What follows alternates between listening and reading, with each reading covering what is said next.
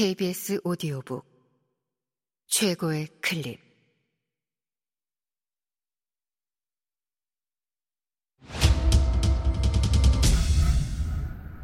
KBS 오디오북.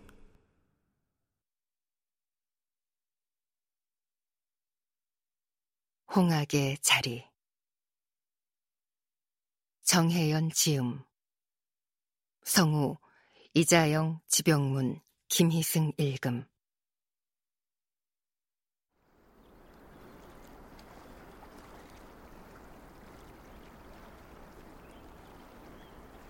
호수가 다연의 몸을 삼켰다.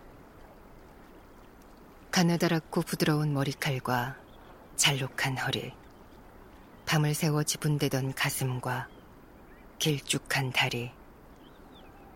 사랑을 나눌 때면 천장을 향해 만족스러운 듯 뻗던 희고 긴 손가락이 기억과 함께 호수 바닥으로 사라졌다. 쉴 새 없이 움직이던 그를 재촉하듯 질러대던 교성은 이미 숨을 잃은 다연이 더 이상 가질 수 없는 것이었다. 다연을 완전히 삼킨 호수는 조용히 파문을 일으켰다. 거친 숨을 헐떡이며 준우는 파문의 궤적을 응시했다. 왜 이렇게 된 걸까? 꿈이라도 꾸고 있는 것만 같았다. 그의 품에는 항상 다연이 있었다. 작은 몸을 바르작거리며 준우가 몸을 탐할 때마다 쿡쿡거리며 웃었다. 준우는 다연의 품 안에서 자유로웠다. 어떤 윤리도 그를 저지하지 못했다. 그가 할 수 없는 것은 없었다. 이 행복이 영원할 거라 생각한 적은 없었다. 그러나 이런 끝맺음을 상상한 적도 없었다. 호수는 모든 것을 잊은 듯 잠잠해졌다.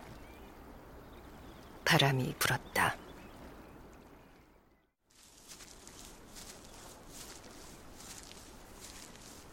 제대로 관리되지 않아 엉망으로 자라난 풀들이 부딪히며 자극적인 소리를 냈다.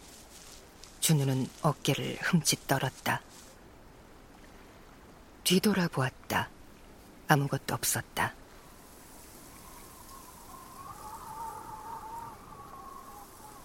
이곳에서 생명을 가진 것은 그가 유일했다.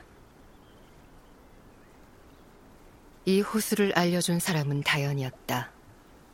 산을 끼고 꽤 긴 비포장 도로를 달려야 만날 수 있는 곳이었다. 호수 주변 산을 깎아 개발을 하던 업체가 도산한 것은 10년도 더 된 일이다. 공사를 하다 그만둔 흔적이 흉물스럽게 남아 있었다. 아직도 정리가 안 된 소송 문제로 출입 금지 상태인 탓에 인적이 없었다. 두 사람이 숨어들기에 적당했다. 호수의 상부에 위치한 양지마을 사람들은 한낮에도 어두컴컴한 이곳을 찾지 않았다. 준우는 안도의 한숨을 내쉬며 다시 호수를 향해 고개를 돌렸다. 호수의 표면에 그의 얼굴이 비쳤다. 아주 잠시 준우는 그것이 자신의 얼굴이라는 것을 깨닫지 못했다.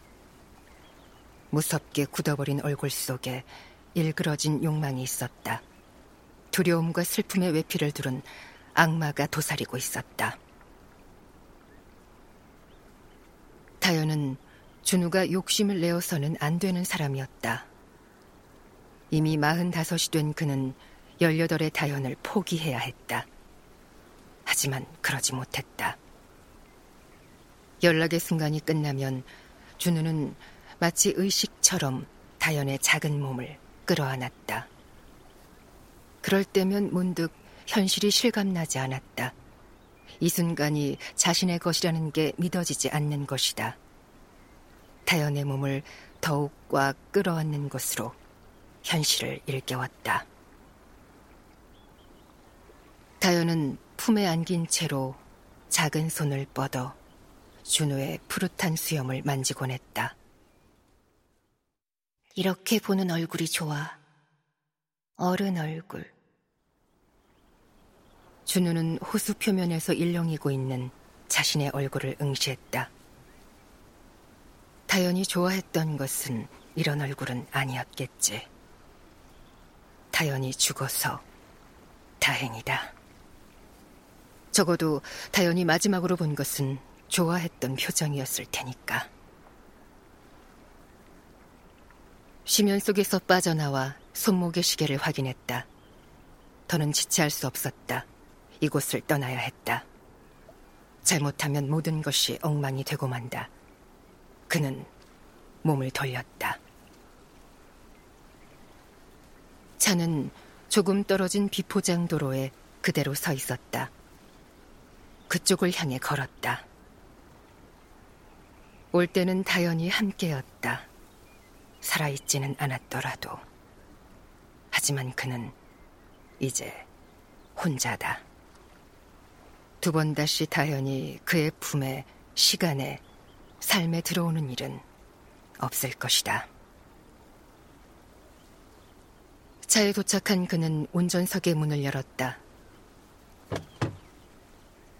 그러다 뒤를 돌아다 보았다. 호수는 여전히 고요했다. 뭔가를 두고 온 듯한 기분은 어쩔 수 없었다. 그런데 다현은 누가 죽였을까?